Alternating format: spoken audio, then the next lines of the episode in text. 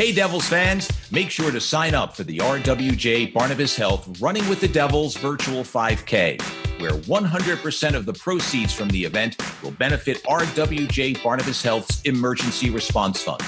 Those who register and run the 5K via the RunGo app between October 1st and October 25th and submit their best time are entered for a chance to receive prizes. Visit NewJerseyDevils.com slash 5K to register.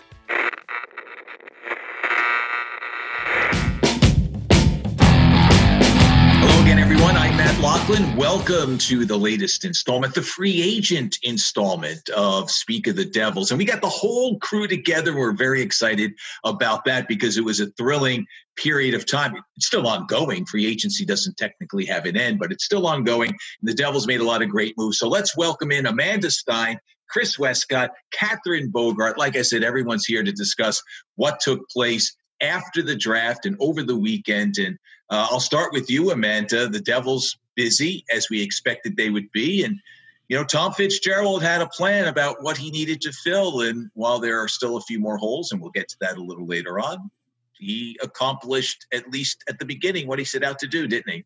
Yeah, absolutely. And it's funny because this year was a year where there was no legal tampering period, I guess um, you could call it. So it took a while for a lot of deals to come in, not just with New Jersey, but all around the board. So it kind of created this like fodder where you're like, oh, like where are all these guys going? And there was definitely some anticipation. And, you know, Tom Fitzgerald made one of the later deals on free agency, but I think that later deal of bringing in Corey Crawford was the main thing on his list. He stayed patient, and I think he got his guy. It oh, Amanda, I, oh, sorry, Maddie. I was just no. going to say I agree with that buzzword, patience. I think that that's what we're starting to learn about GM Tom Fitzgerald. He's a very patient man. That doesn't mean he's complacent. He knows what he's doing. He works the plan. He's made the plan.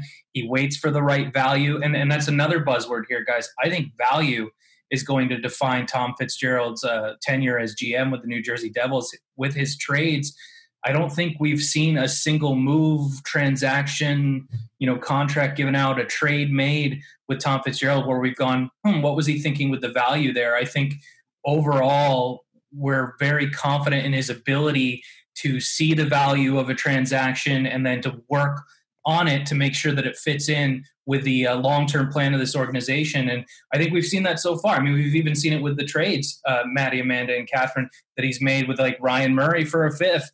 I mean, like that's a great trade for the Devils. This guy's going to slot into the top four immediately. And we saw the same thing with Johnsson, weaponizing your cap space, finding the right value, and bringing in a key contributor. And then, of course, Corey Crawford as well. You're not going to find many Stanley Cup championship winning goaltenders that have had consistently good numbers their entire career. So, just a, a value and patience are the two words that stick out to me. I feel like a lot of that comes from Tom's experience too. Like there's a lot of confidence around Tom going into right now because, you know, trade deadline, he did some amazing work there too with the team he had just taken over as an interim general manager. And now that he is the full general manager, he comes into his first draft at the helm of the GM position. Then he goes into the um, free agency period two days after draft ends. So it's pretty exciting to see a new general manager be able to pick things up so quickly. And he's up against a lot of general managers who have been in the general manager seat for years and years and years. But Tom Fitzgerald is just fit, fitting in right away. He's finessing some deals. He's also signing some players, and it just seems very natural for Tom. I think, though, when it comes to Tom, um, he's been in this game so long in so many different aspects of the game whether it's a thousand games as a player or over a thousand games as a player a captain in development roles at the helm of a, an ahl team. He has so much experience in so many different aspects of what it takes to build a franchise that not only does he have that experience, but he has so many connections already, you know, good, solid connections with other general managers around the league. And he's been very consistent in his message as to what his plan is on how he's going to go about uh, pushing this franchise forward, this learn to win phase that he consistently talks about, but wanting this team to be really ready to go when the two cornerstones, Jack Hughes and Nico Hischier, get into their prime. And Nico's closer. I, I, still believe this is going to be an incredible year for him. Jack may still have a few more growing pains as he'll just be a teenager even when this league gets go, uh, going again. But the fact of the matter is, that's what he said. These are the guys, and he means Jesper Bratt too, and he means the younger players. But those two cornerstones, when they're ready to go and the others around them are ready to go, that's when the Devils will really strike. So to your point, Chris, and, and Amanda talking about the patience, but also he has a lot of chips, but he wasn't throwing them all into the middle of the table for this year. There is that view short term, improve this team for this year, but long term, let's get that win, uh, learning to win process underway without you know hamstringing us down the road. So with that, why don't we bring in the general manager Tom Fitzgerald, with whom we had a chance to spend some time with? Uh, and uh, this came at the conclusion of the first phase, if you will, of the trades and free agency as we welcome Fitzy to the show. The life of a general manager is always a very busy one, but this last week has been particularly so for the Devils general manager, Tom Fitzgerald, who joins us today. Matt Loughlin, along with Amanda Stein. Fitzy, thanks for giving us a few minutes of your time because it is so precious. Looking back, and well, maybe in a global perspective, take it from before the draft to now, but let's go from after the draft as you've added to the Devils organization with two trades and a free agent signing. If you could just discuss what you had hoped to accomplish coming into this period and where you feel the Devils are now after those moves. Well, first, it's always a pleasure speaking with you too. Always Thank you. Thank you. um, I uh, well, you know, good question. Yeah, it's been it's been like we knew. Uh, we knew there was a big tidal wave coming. You know, starting on uh, October sixth, um, and carrying right through to the to at least the, the at least to what's today the eleventh. Um, but we were prepared. You know, we've we've had a long time to prepare. We've we've communicated well with uh, everybody in our organization. Um, we strategized on on a lot of different things we needed to uh, improve on, um, and, and, we're still not we're not there, uh, but we feel we've got off to a good start. Um, I think patience is a a key to this uh, key to the growth of our organization. Um, without you know, you know, I don't want to I don't want to look at today and not worry about tomorrow. Um, so as as the draft came and went. Um, you know, we were my my team and I were prepared. We were in, we were in our, our war room, um, going through different scenarios and and what players that made the most sense to us. Um, goaltending was the number one priority, as as as you know, to to come out um, and figure out what one what's the market going to be. You know, that was the the uncertainty um, with with the world we're living in. Uh, two, what were we prepared to do with term and, and, and finance? Um, and then three, most importantly, who who were the targets? Like who would we want to go go after? Um, Corey Crawford, you know what? He he didn't really come on the scene until late because I think the, the whole hockey world would have thought he was going to resign with Chicago, retire, you know, get maybe get his his jersey lifted to the banners. Um, and, and be he, he always will be uh, uh, known as a Blackhawk. Um, but when he becomes a free agent, and we look at our board and kind of shop and compare the some of the guys, Corey Crawford's a starting goaltender, um, and we were able to get in on that.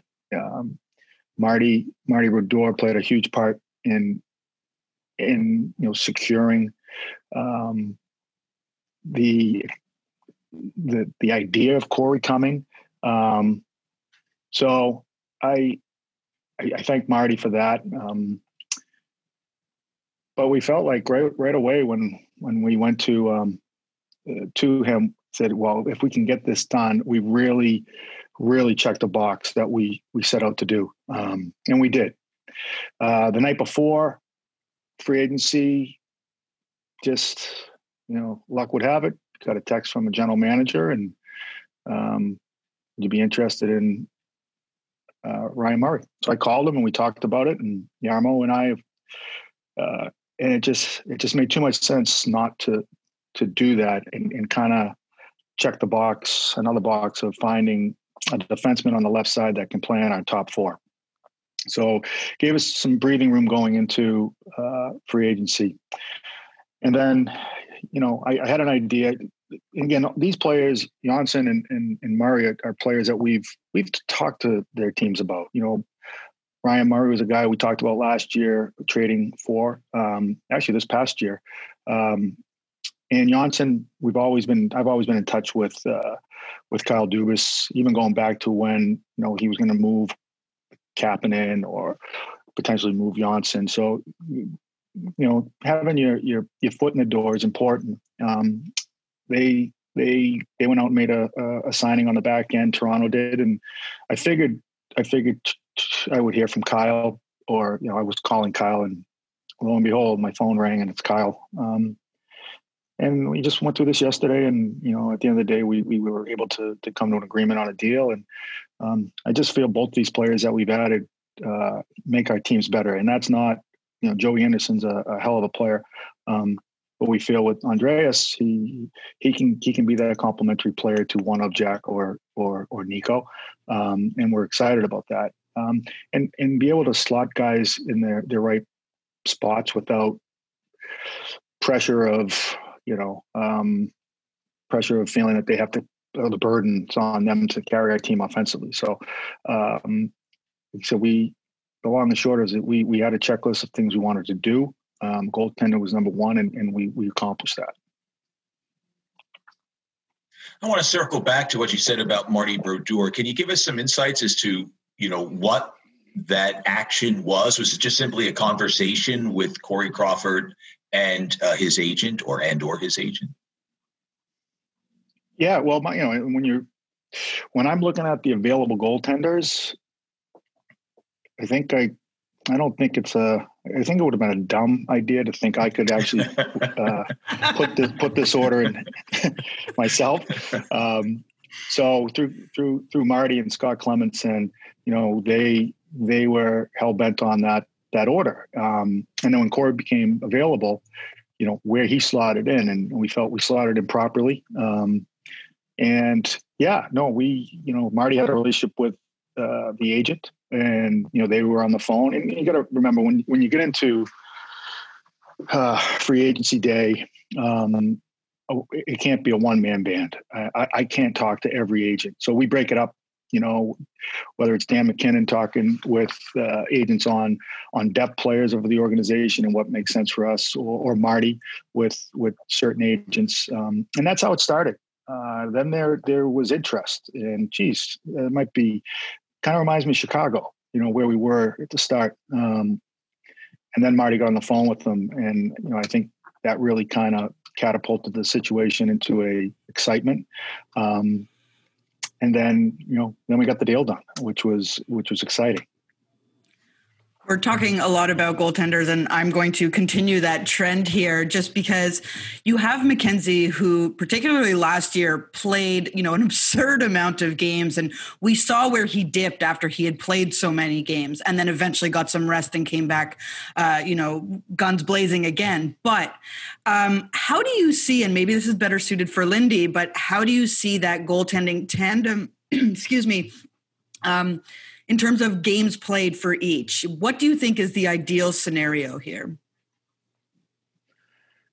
Well, I, would like, you know, first, I would say split 50 50. Um, yeah. That's just off the top of my head. Tandem to me is a 50 50 thing. um, however, like the, the, the, the, best part is the competition of that net. And right. if if someone's playing extremely well, um, you know, we'll Lindy and I will talk about it. I, I personally like having a goaltending schedule out, and it doesn't matter if someone has a shutout.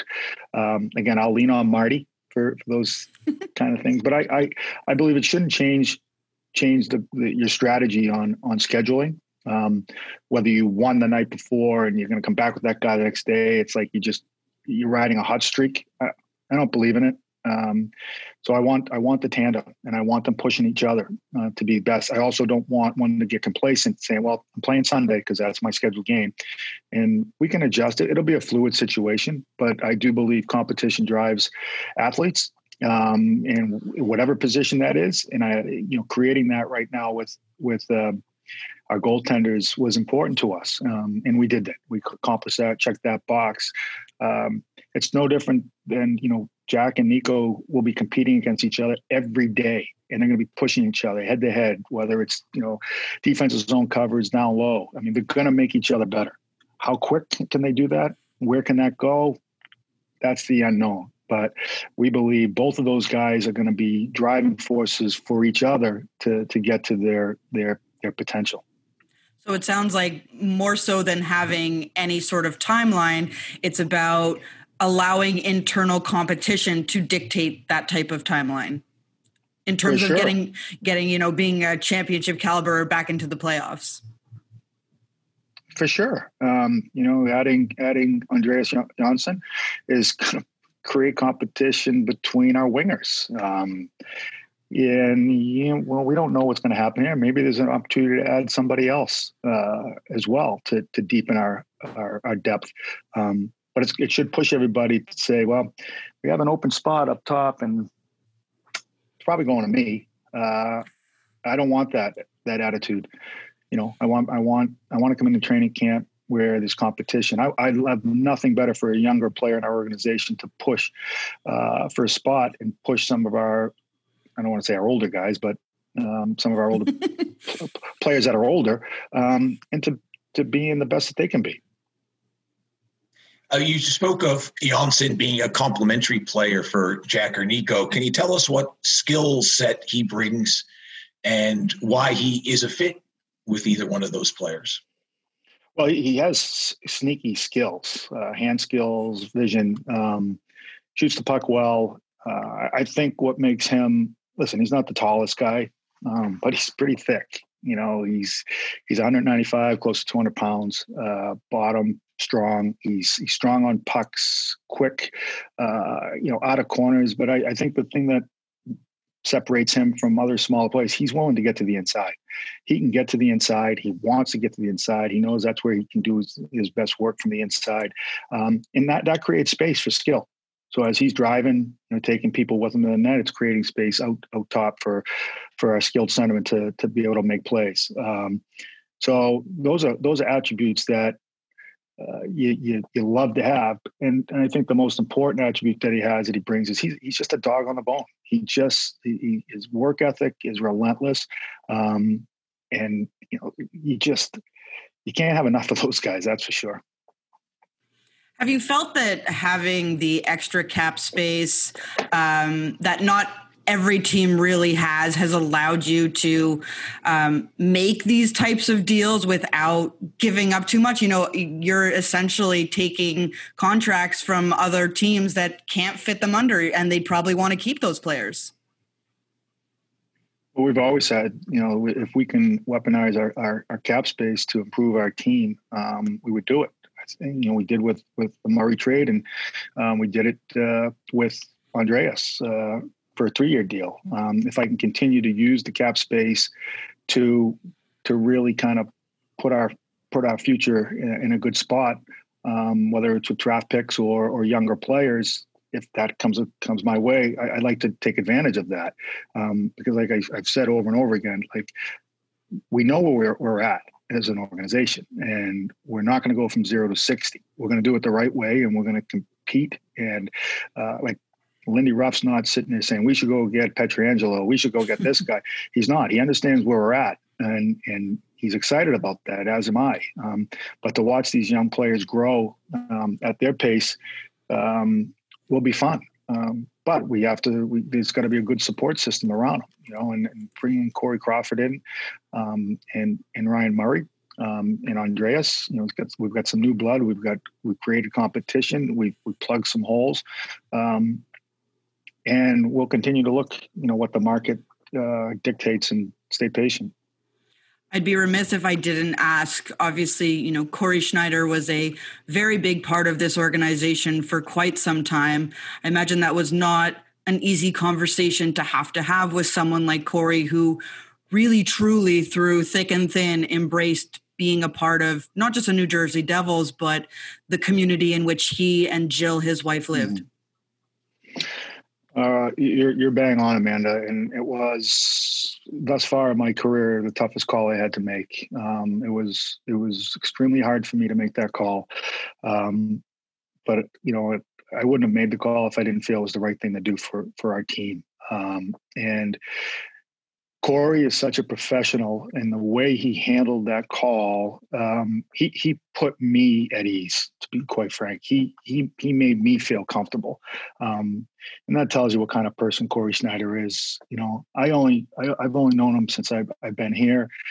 You know, we, technically we grew up a bunch of towns over from each other. Well, we didn't grow up together. He's a lot younger than me, but you know, we, we, you know, my boys went to, to Boston College. His dad was my boys, it was part of the mentorship there at Boston College. So um, we were connected in a lot of ways. You know, Jill, his wife's from the Boston area. Um, there's just there's just a lot that we were connected to, and that's that's what made it hard too. Um, but the way he handled it and the way he made me at, at ease for for addressing it, um, it just tells you what kind of person is. Cory Schneider and, and Joe Schneider are going to be missed in our organization. Um, you know what they've done outside the organization, you you can't replace. And and they were real people. They they they were authentic. Um, and and what Cory did on the ice for us um, can never be overlooked. You know, you know, I, I I go back to when I first got here, and and Ray brought me in, and you know, the team wasn't very good, and they're in the lottery that year in 15 and I remember Ray saying he, got a question from somebody about how close is your team you know how close is your team to getting better and he said we're, we're one player away and he meant basically by saying if was, Cory Schneider was that player, but if it wasn't for Cory Schneider, he probably had a great chance of landing Connor McDavid that year. So um, that's how good Cory was. That's how good Cory was. Um, and you know, hey, every player goes through you know, a, a decline, to be quite frank. Um, and you know, this this was about you know where we wanted to be and how to how to answer some questions. Um, this was this was not about the person. It was not about the family. This was about you know what we needed to do, do on the ice, and that's what made it you know extremely hard. Um, but I felt it was the right decision it is a business. There's a personal side to it, and sometimes they conflict. Uh, Tom, thank you very much uh, for spending some time with us. Uh, you've made that clear that it was a tough decision to make, but the others, listen, uh, it's all part of the building of this franchise. So thanks very much. Boy, Fitzy made sure that he got all the information out early, didn't he? I loved it. He left no stone unturned, but that's the way he does things. But I like the fact that, you know, when talking about Corey Crawford, he feels he got a starter. This is not Mackenzie Blackwood's job, Amanda, necessarily. He's got an important part to play without a doubt, but he's going to be pushed a little bit, and that's a good thing. Yeah, um, I just want to say that his first answer to your question was six minutes long, uh, just over six minutes. And I'm like looking down at my paper. I'm like, yep, he talked about that. Yep. He's like, what am I going to ask him now? Touched all the bases. Touched all the bases. So he knows what he's doing. Um, yeah, but that's exactly what you want. And I think, you know, Catherine and Chris would agree that one of the things we hear about from Tom Fitzgerald is internal competition and how, you know, not only is it important to be uh, to have that competition on the ice against your opponents but to become a better team you're required to have internal competi- competition and that's what you need for someone especially in a goaltending position. Chris yeah, you know you know corey a bit right? We mm-hmm. all do. What, what do we know about him or what do you know about him that that we'll find out well, I think that there's a reason why the leadership in the Blackhawks locker room spoke out about him leaving and how it was a shock. I mean, this guy was a quiet leader in the locker room, but even more than that, he was consistent. You knew what you were going to get out of him. uh, year after year. I mean, obviously, all goaltenders have bad nights, but this is a guy that's been in the league for a very long time, and he's only had two seasons below the 917 save percentage he had last year. So he's consistently one of the top goaltenders in the league, and he's an overperformer in the playoffs. He's just been fantastic for the Chicago Blackhawks. And I think, you know, speaking with some media members from Chicago, I know some of the players there. One of the things is is that they feel he's underrated. And I think that a lot of times people are like, what do you mean he's underrated? He's a Stanley Cup championship winning goaltender. Yeah, but look at those teams that he had in front of him. You know, Patrick Kane, Jonathan Toews, Duncan Keith, Patrick Sharp. The list of superstars goes on and on with Chicago. Where does Corey Crawford fit on that list? I think it's a lot lower than it should be. I mean, he's an excellent goaltender and he's a veteran leader. He's a quiet guy. I think you're going to learn that. Very quiet. He's not going to go yelling rah rah rah rah, but he's he's going to practice really well. The guys are going to feed off that, and I think he's the perfect complement to Mackenzie Blackwood. And I could see close to an even split in net this year. That's just my opinion. I think it's going to be really, really close because you didn't bring him in to just to be a mentor. This guy's going to ride, and he's going to get some games. And if he's hot, he's probably going to get a string of games. And it's not, uh, you know, it's not bad on Mackenzie. It's just that you brought in a Stanley Cup championship winning goaltender coming off a pretty decent season on a team that, let's just say, was pretty porous defensively. So you're going to let him play a little bit. And so I really like the signing. And like I said, underrated. I totally agree with that assessment from people that call him that. I think he's just low down on the list when people are thinking of stars in Chicago, but I think he should be much higher. I love the signing. I think it was the perfect compliment to Mackenzie Blackwood. And I think he'll be really, really good for the locker room, not just for the goalies, in the system, but for everybody, really.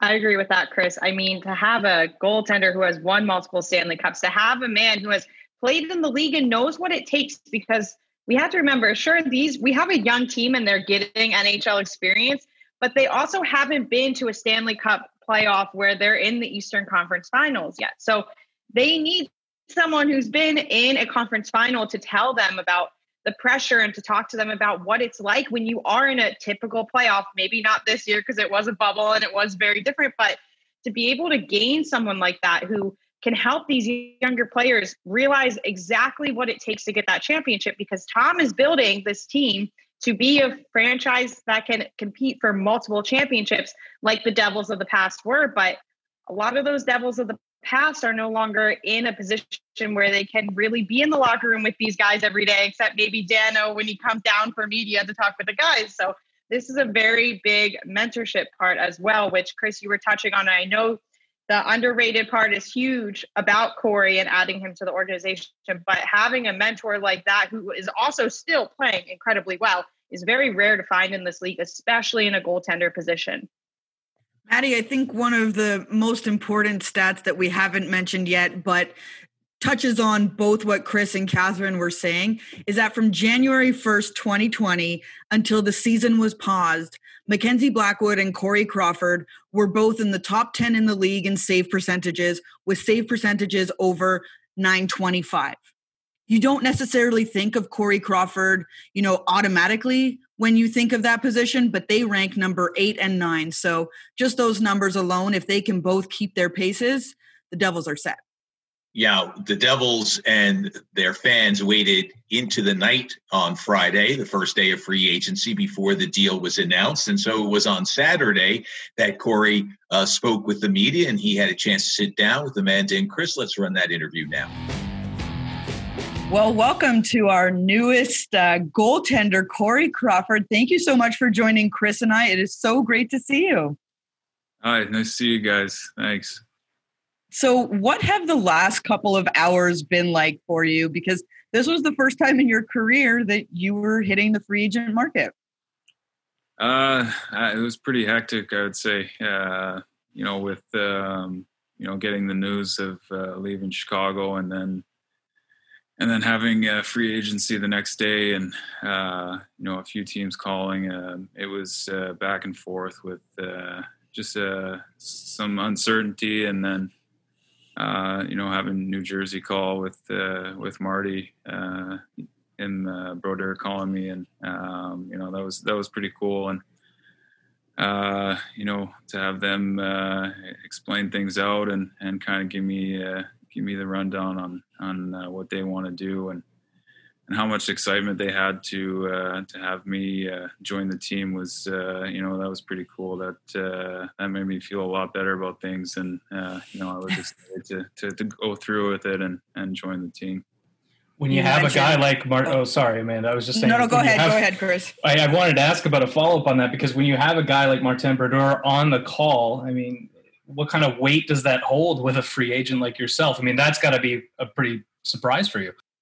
Yeah, yeah, that was uh, that was a big surprise. Uh, obviously, uh, you know, I'm from Montreal. Uh, Marty was uh, a pretty big idol of mine growing up. Uh, you know, I watched him and, and Jersey when they were winning cups. So to to talk to him on the phone was was pretty cool. It was pretty special, and you know, it definitely definitely persuaded me to uh, think uh, think about Jersey and uh, and what they can offer. Was Marty one of the people as a young Montreal hockey player that influenced you to be a goaltender, or was that just something you fell into naturally? Uh, yeah, I think uh, you know Patrick. Uh, Patrick yeah. Roy was, uh, being from Montreal. Patrick Roy was uh, was the reason I, I, wanted to be a goalie, and and uh, and and then uh, I started idolizing uh, Marty. Um, you know, he was he was unbelievable. Uh, just how good he was with the, the different style of play, and um, you know, he was fun to watch. And um, you know, I had uh, I still have the the, the Heaven uh, VHS I think back home from when they won. um, so you know, I have a lot of a lot of history and a lot of memories just uh, from watching them and um, but also you know that you know he talked about uh, how good this this young core is and um, you know the talent and uh, I'm, I'm I'm excited about that part and uh, you know uh, joining the team and being able to see uh, what those young kids can do. It's funny because we're both around the same age from the Montreal area. And what I remember of Marty is him coming into the Bell Center or the Forum and just like absolutely stonewalling the Montreal Canadiens. So that's always been my memory of Marty up until I started working here. Um, you talk about the young core. This is kind of a similar scenario for you in the sense that, you know, you won the cup twice with Chicago with the young core um, in the Kanes and the Toews. But you're in a kind of different situation now where you're the veteran guy watching and mentoring the young core in New Jersey. What excites you about that? And maybe what did you learn from your experience in Chicago that can help you with that? Yeah, uh, I mean, it's hard to. Uh it's hard to imagine myself as a mentor. and, I get it. But uh, yeah, it's uh, exactly you're exactly right. Um, you know, I came in a little bit later uh, with Chicago, but it, it, feels like the same kind of scenario with the, the young group uh, coming up and and uh, all the skill and talent they have, and and um, you know, I, I've said before that you know things change fast and and uh, you know you could be uh, on the top pretty quick, and uh, especially with the, the draft picks they've made and uh, who they have on the team. Uh, you know, I was excited to to to join Jersey and and try and help out as best I could. What do you think? Uh, obviously, you're coming in to compete and you're coming in to play and win games in net. You have Mackenzie Blackwood. He's a young goaltender. He took strides last season. When you're in that goaltending room, you're the veteran guy. You've been in this position before with a younger guy behind you or with you uh, in that goalie room. What do you think is the biggest way that you can benefit a young player like Mackenzie Blackwood, a young goaltender? What kind of advice can you give him, or just uh, your showing how hard you work? Is that kind of your angle with him? Yeah, yeah, I'm more of a quiet guy. Uh, I, have had great relationships with younger guys that, that came in Chicago, and uh, I actually loved it. And um, you know, so um, you know, I'm, I, have had some experience with that, and um, and I've said uh, Blackwood is. Uh, I, I, was uh, really surprised at how how great a young goalie is, and um, you know, I, am just happy to to join uh, a guy like that, and um, you know, it's a good situation to uh, to feed off each other and and just have that just a natural chemistry of uh, you know trying to get better and, and be competitive together. When you were the coaching staff is obviously sorry, Chris. The coaching staff is obviously filling itself out um, with many new coaches. Was it a concern to you at all that there is no goaltending coach yet, and that search is still still on right now by Lindy Ruff and um, Tom Fitzgerald? Just in terms of fitting in, and you know that's an important relationship. Yeah, that's a big part. That's a big part. Um, you know, I talked to uh, Marty about it a little bit. Um, they still uh, obviously haven't made a decision, but uh, you know, who knows? Uh, maybe maybe I can uh, help influence a little bit, um, but uh, we'll see. I- am sure he knows he knows what he's doing too, and he knows he's been through it all, and he knows what the goalies need, and um, you know, he has plenty of experience uh, in that in that part. So I definitely trust his, his judgment and uh, you know whoever he's going to pick. Obviously, it was your first time testing out the free agent market. You already mentioned about it being a whirlwind, and, and now you're excited for uh, a change of scenery and and you know a, a new opportunity. But I want to ask, when you were heading into it, did you give your agent maybe one, two, three, four bullets with what you were looking for for the right fit? Because I know fit is super important for you. Uh, yeah, I mean, I, I, I want to play. I want to play uh, a ton of games. Um, you know that that was uh, that was the thing I really really wanted. But um, you know, talking with Jersey, we we we didn't really we didn't really go over it that much. Um, you still I still have to uh, to prove myself and and show that I can that I can play that much. And um, but uh, really was uh, it was wide open. I wasn't really um, I wasn't really picking uh, certain certain teams or or anything like that. Um, it, was uh, I think it was mostly who who was most interested and uh, wanted me to be there the most we've done a lot of the business talk about joining the team, but one of the things we really like to do as well um, is get to know you away from the rink, who you are, and you know, you said you're a quiet guy, but what do you like to do to unwind, whether it's from a game or when you have your summer months? What interests? What other interests do you have? Uh, I, I like uh, mountain biking and uh, mm-hmm. I, I, like cars. I have a couple uh, couple uh, muscle cars. So uh, you know those are uh, two two of my main interests. But uh, with two two young kids now, uh, you know dinosaur, uh, mini hockey have gone to the top of the list. So. Um, you know, it's I, have enjoyed the family life now, and you know, time with them has been great. So does that mean you have to find a house in Jersey where you can house your muscle cars, or yeah, where, where nice. are they? that would be nice. I haven't had time to, to drive them that much, so, uh, so uh, that would be nice. We actually have a place uh, in Park City, Utah, that uh, we get out to every once in a while, and um, you know that's a great place to to relax, and I, I have a chance to do that stuff there, and but uh, yeah, we'll see. I'm excited to to get to Jersey and and uh, you know feel it out and see uh, see where we want to go. When I get the opportunity, Corey, I love asking this question because it kind of puts a player on the spot. But you mentioned your hobbies. We already kind of knew a couple of those, but tell fans in Jersey something that they don't know about you. That they don't know about me? Oh, I'm yeah. terrible that I get put on the spot. That's why it's a good question. I like it it takes a while to get to know me. I, I think, uh, like I said, I'm a pretty quiet guy, but uh, I don't know. Uh, I guess the muscle car thing. I enjoy working on uh, on cars. The mountain biking. Uh, uh, being from Montreal, I can speak a little bit of French. Amanda will test you on that. No, I bet you speak better French than you think you do because I feel the exact same way.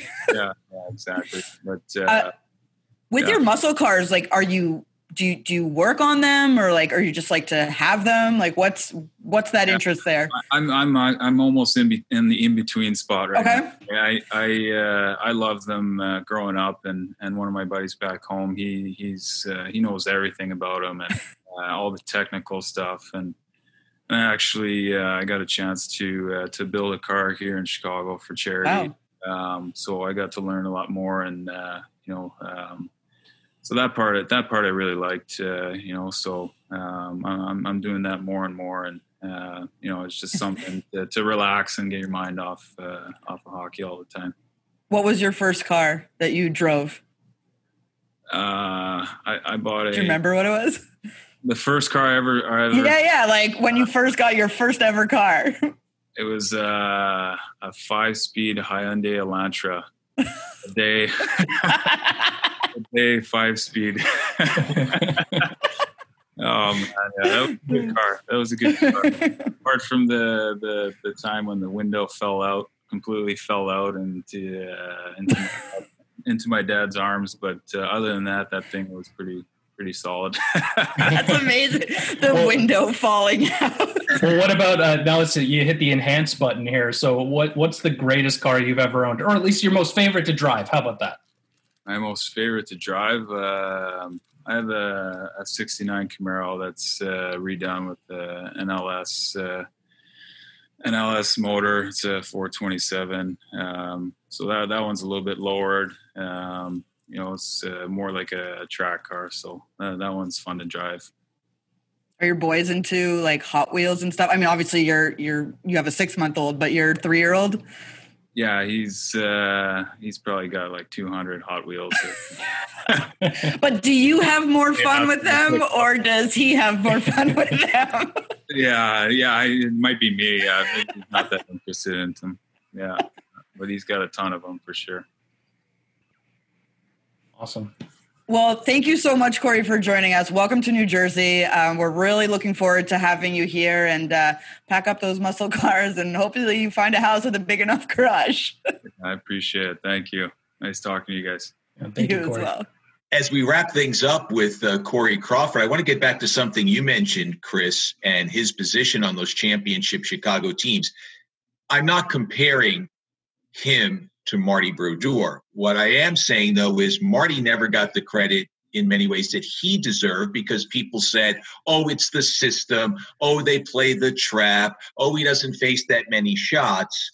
And so sometimes we know how important the goalie is, but sometimes a goalie's not given the credit. It's not Marty's fault. He played on a defensive oriented team, although many years they led the league or near the top in scoring. Uh, and it's not Corey Crawford's fault that Jonathan Toews and Patrick Kane were scintillating and you know Duncan Keith and and and Seabrook were doing their things. So yeah, Corey didn't get the credit that he deserved, and sometimes Marty Brodeur didn't either.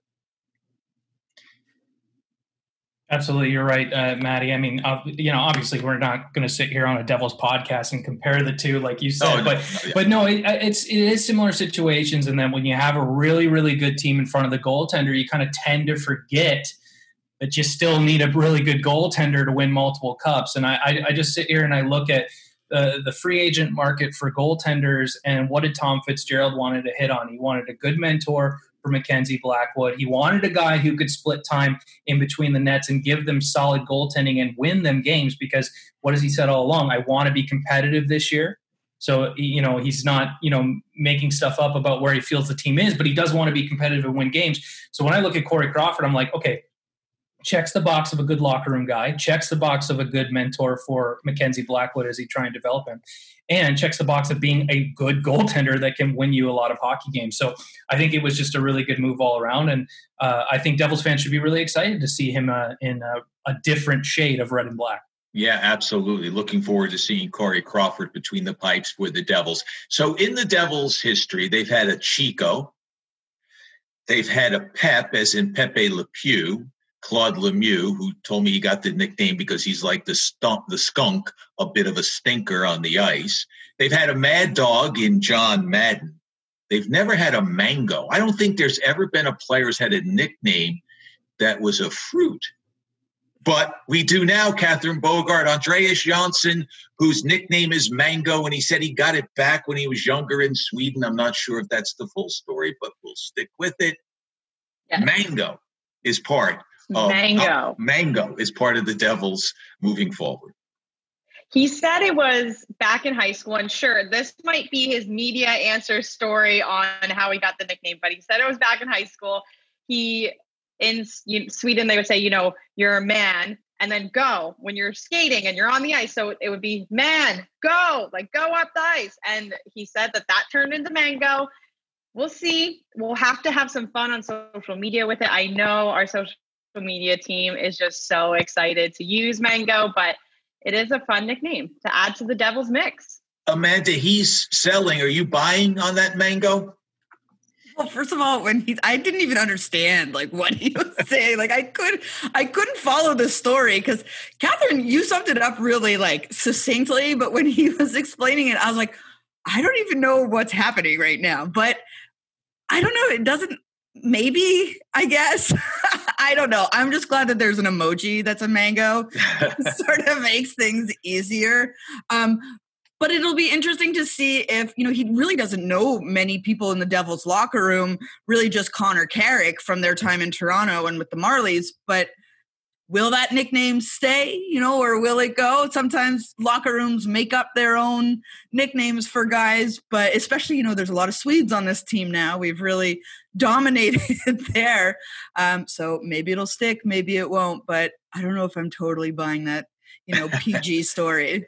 Here's what I'm buying though: he can score, and he goes yeah. to the hard areas of the ice, Chris. And as Tom Fitzgerald said, you don't have to necessarily be 6'4", 220 pounds, and that's not the the dimensions that Tom used. But you don't have to be like that a fighter to be hard to play against. And he referenced the fact that there were guys he played against that boy at the end of that shift, you were like, oh my goodness, uh, he's just made my life hard. And that's what Andreas Johnsson did in Toronto. He was hard to play against. Yeah, you know, I really like the quote Tom Fitzgerald had dog on a bone. And I think that Devils fans should be excited to have one of those in what I believe is going to be top six role. Uh, when you have a guy, when you have guys like Nico Hischier and Jack Hughes, it's very important that you go get them pucks. And I think that that's an area that the Devils really needed to, to improve on versus last year, in which they lost a lot of puck battles specifically in their own end. But you win the puck and you get the puck on the tape of your your horses, so to speak, and they're going to be successful. They're going to have more looks at the net.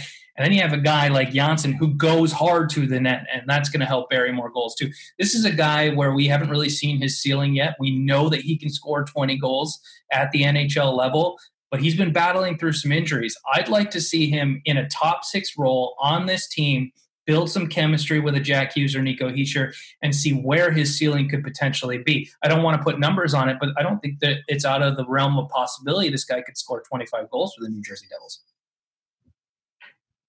And they've got him for three more years, uh, Amanda. We had a chance to speak with him, and boy, we left some of the hockey stuff aside, didn't we? We we got into some real personal I, and geographic. I'm really looking forward for our fans to hear a simple exchange between Maddie and Andreas about music. And I don't want to spoil it, but it was possibly one of the funniest exchanges I've had in a while because I don't think either of them knew exactly what was going on.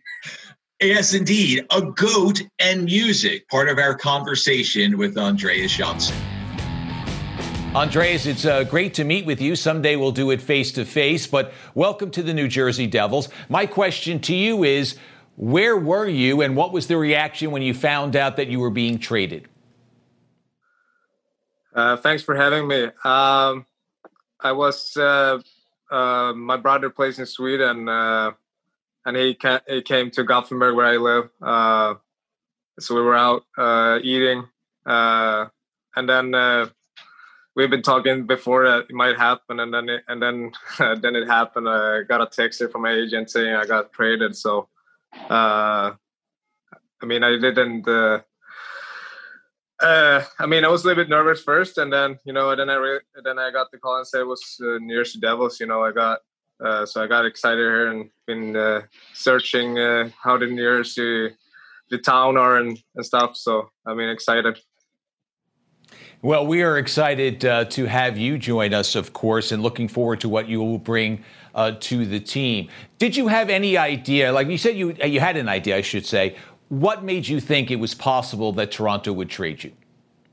Uh, it's uh, it's been a t- uh, they have a t- tight cap space there. Uh, you know, so there's been a lot of rumors and stuff, and I mean.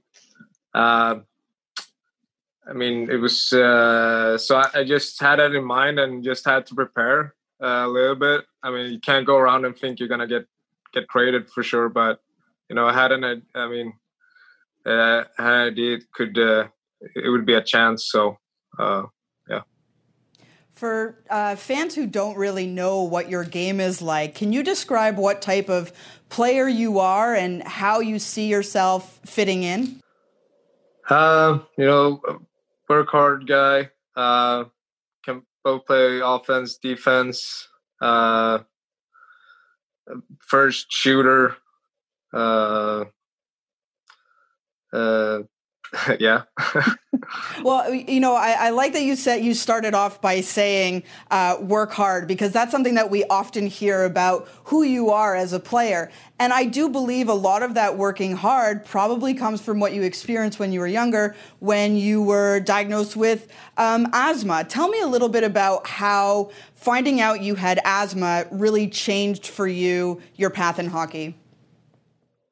Um, I mean, before. Uh when I didn't know uh, I had asthma, I mean, I I got really tired during the days and you know slept a lot and didn't know how other guys, uh, I mean, could do other stuff outside hockey and have energy and uh, I mean, and then I found out I had asthma and that that changed a lot, both in hockey and then uh, even outside having I mean, not being tired uh, all of a sudden, and I mean, so it was a, I mean, a big, big difference for me. Uh, and then back home in, in Gothenburg, where I played in Sweden, they they demand you to skate a lot and work hard there. And I think, uh, I mean, that that got, that kind of got normalized for me uh, when I got over. And I mean, when it's a little bit uh, when it's smaller ice too, it's uh,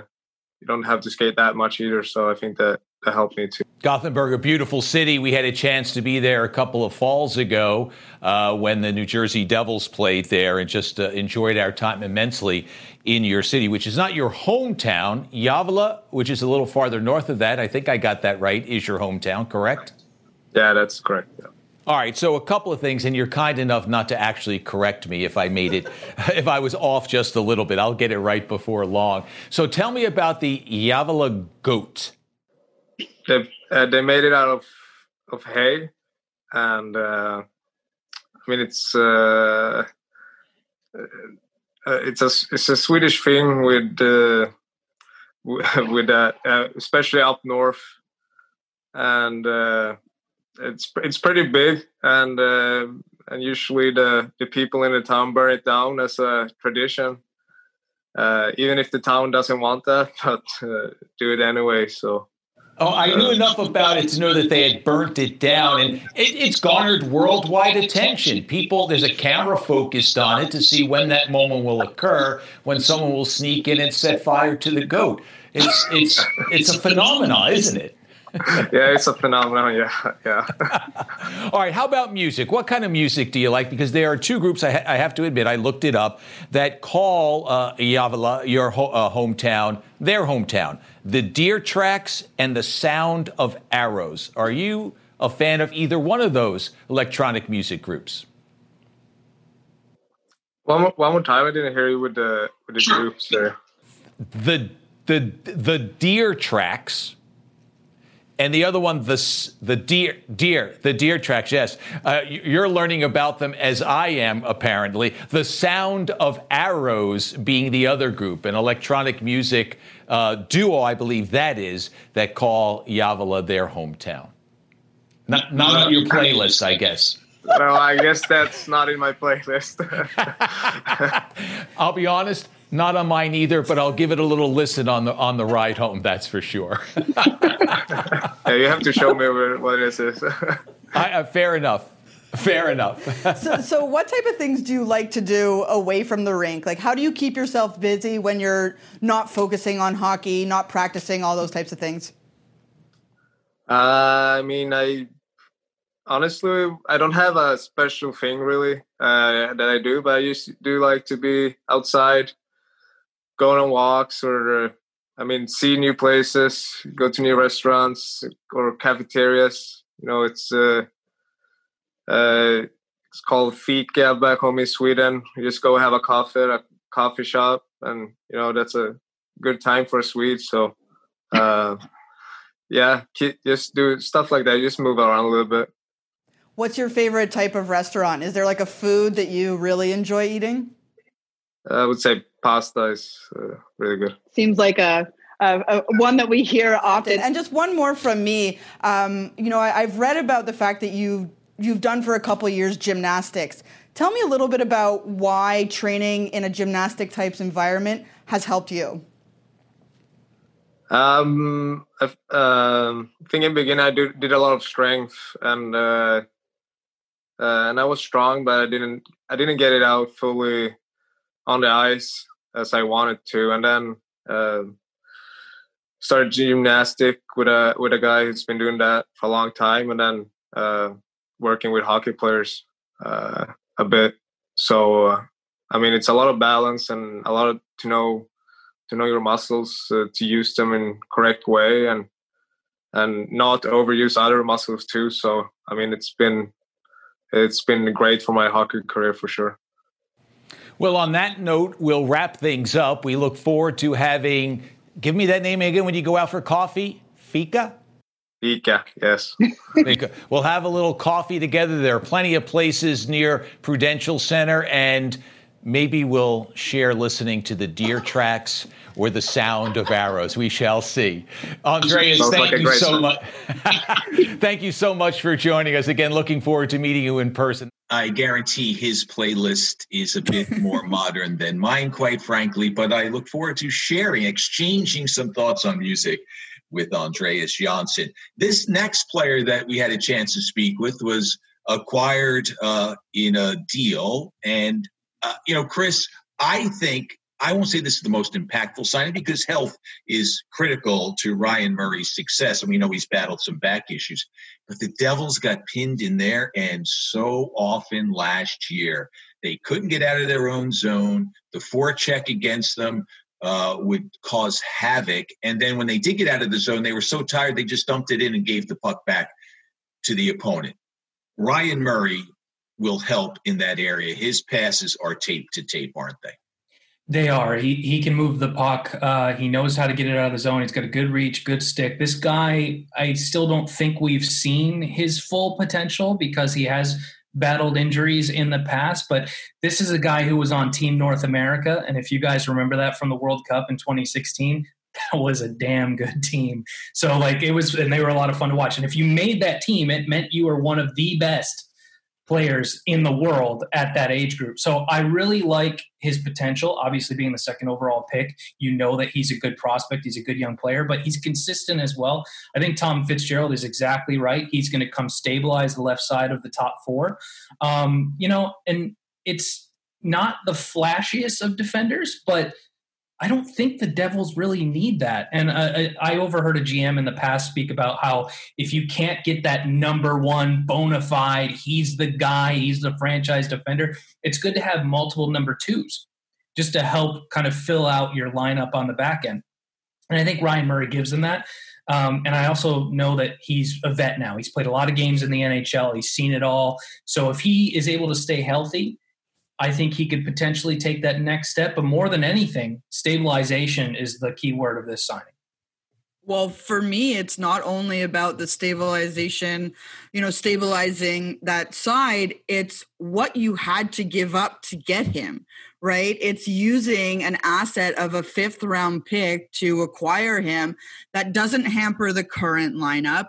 That, you know, it's a fifth round pick. And yes, you know, you have those seventh round picks who do end up making it and becoming superstars, but that sort of less likely. So here's someone that can come help, especially mentoring some younger defensemen that will come up through the system in the next couple of years. If you can hang on to Ryan Murray for a little bit longer, um, and you've only given up a fifth round pick. And I think that's the most notable thing about the trades that have been made by Tom Fitzgerald. The assets that you're giving up are in no way hampering the longevity of this team. And uh, allowing you to really keep your prospect pool relatively intact.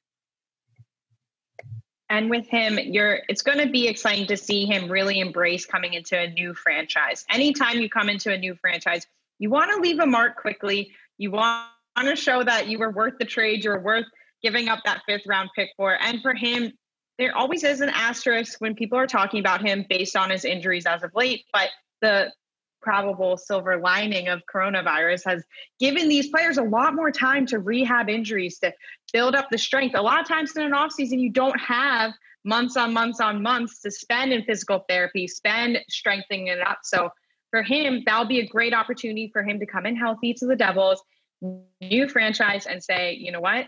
Let's show what I can do, and let's show that I really will be a top four D pairing on the left side. Lots well, Matt, Matt, Maddie, in one of the games in the um, the bubble, like a quadruple over. Didn't he play something like 35 minutes, 60 minutes? Like I don't remember what it was, but if there's any indication of whether he's able to sustain, you know, some pressure there when it comes to his injuries, playing 35, 40 minutes in a quadruple overtime game should certainly make you feel pretty good about his health. Well, let's hear from Ryan Murray as he joins the Devils via trade from Columbus. Ryan, thanks so much for joining us. Yeah, thanks for having me. All right, so take me through the last 12 hours or so. I'm sure it's been a little bit of a whirlwind. Yeah, a lot of phone calls, a lot of texts, um, just friends and family and, and teammates and stuff like that. Just kind of saying goodbyes and, uh, you know, phone calls and stuff like that you have stated that you somewhat saw it coming. Nonetheless, it still has to be a bit of an emotional blow when the finality of it hits. Yet you have a new opportunity here. So, you can, can you discuss the swings and emotions of leaving the team that drafted you, but getting a fresh start here with the Devils? Yeah, I've been there a long time. It's uh, you know, it's definitely emotional. Um, you know, knowing that you're knowing that you're leaving, just from all the all the memories and all the guys that you play with and uh, been there a long time with with a lot of guys for the you know my whole career, and um, you know that was tough. And just you know talking to those guys, it was pretty it was pretty strange. Just kind of saying goodbye and knowing that we weren't going to play play together again was was definitely weird. Um, but uh, yeah, moving on, getting a fresh start, I think is a good thing, um, and just kind of a new experience. And um, you know, I think that New Jersey, a lot of skill there and a lot of uh, good young talent, and um, I'm just really excited to get going with them. Well, and you won't be alone in the sense that you do know someone already uh, on the Devils roster. And Damon Severson, you're both Saskatchewan guys. I know you've played together, or rather against each other quite a bit as kids. I mean, you've reached out to him, he reached out to you. What have you heard from him so far? Yeah, I just I just called him there last night, right when I heard, and then we just talked, you know, pretty quickly. Um, and then I just kind of texted him and said, "Yeah, let's catch up in the next couple days." And um, just to ask about you know the city and, and living arrangements stuff like that just a lot of questions like that so it's good to definitely have a contact like kevin he's a great guy so good to ask you guys. so i'm really looking forward to uh, to playing with him we're going to get even more local than just a provincial connection. My radio partner is a Regina born guy, Chico Resch, and he's always been excited about anybody who comes from the town. Uh, tell us a little bit about growing up in Regina, in Saskatchewan. It's, it's a well known town. Tell us a little bit about your start in hockey there. Yeah, I was just outside in White City in Pilot Butte, where I grew up just outside. Uh, it's like 10 minutes outside.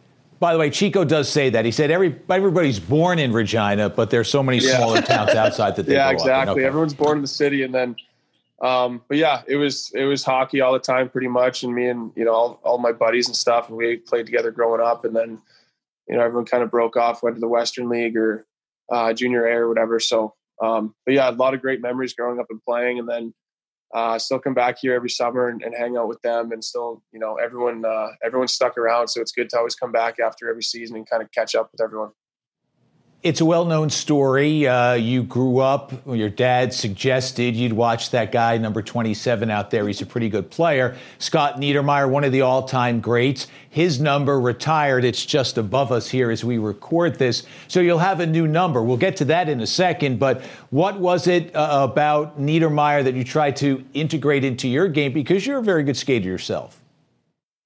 Yeah, he's just such a, I mean, he's such a good skater, such a good player. Um, you know, saw the ice so well. Obviously, one of the best to ever play. So, um, yeah, he was he was just one guy that my dad would always point out and, and say to watch him. And um, yeah, I mean, it's hard not to be fond of a guy like that and how he plays and um, everything you hear about him as a person. So obviously, he did some great things in Jersey. Um, but yeah, I definitely going to have to to change my number this season.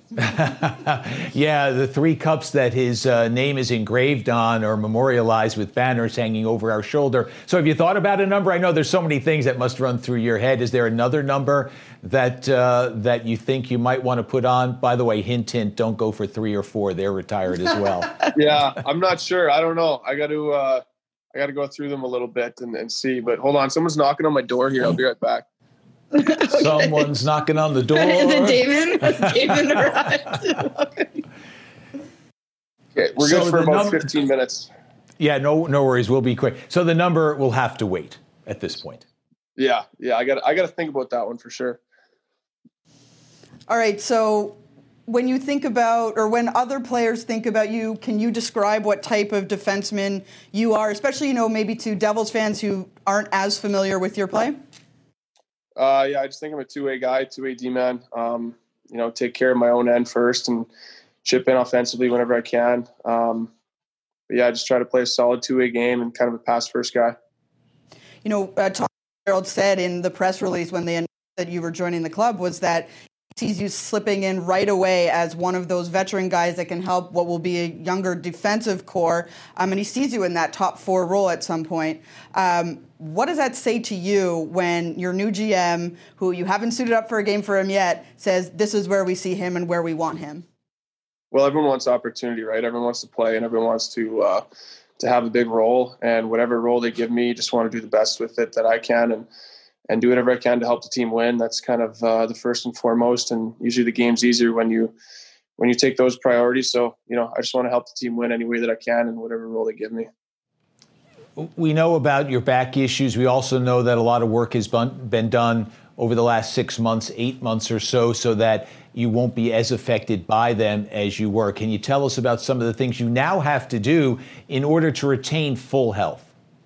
Yeah, it's just an everyday thing. Every day, uh, you know, maintaining, rehabbing, um, the training, and just kind of keeping an eye on it.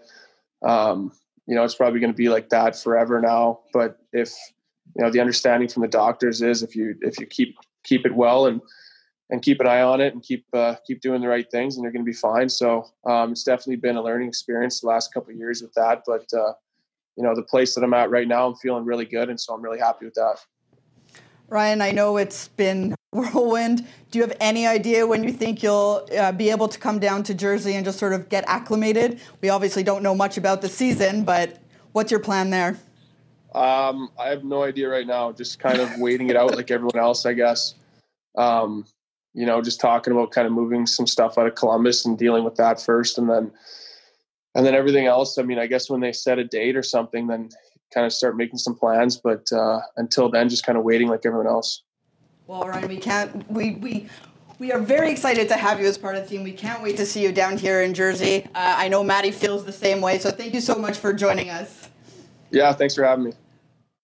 So we've heard from the general manager, we've heard from Corey Crawford, Andreas Johnsson, and just recently here, Ryan Murray. Those are the big three acquired by the Devils by Tom Fitzgerald but we may be doing something like this again in the near term. I don't know when the newest devil will be with us, but there is another devil coming someplace, I believe, Chris. Uh, I think if you look at the Devils lineup, there are still some spots where holes need to be filled in. Now it takes two to tango, and you know there's still some players to sign, but what term do they want, et cetera, et cetera. But I don't think this is a complete team by any means at this point.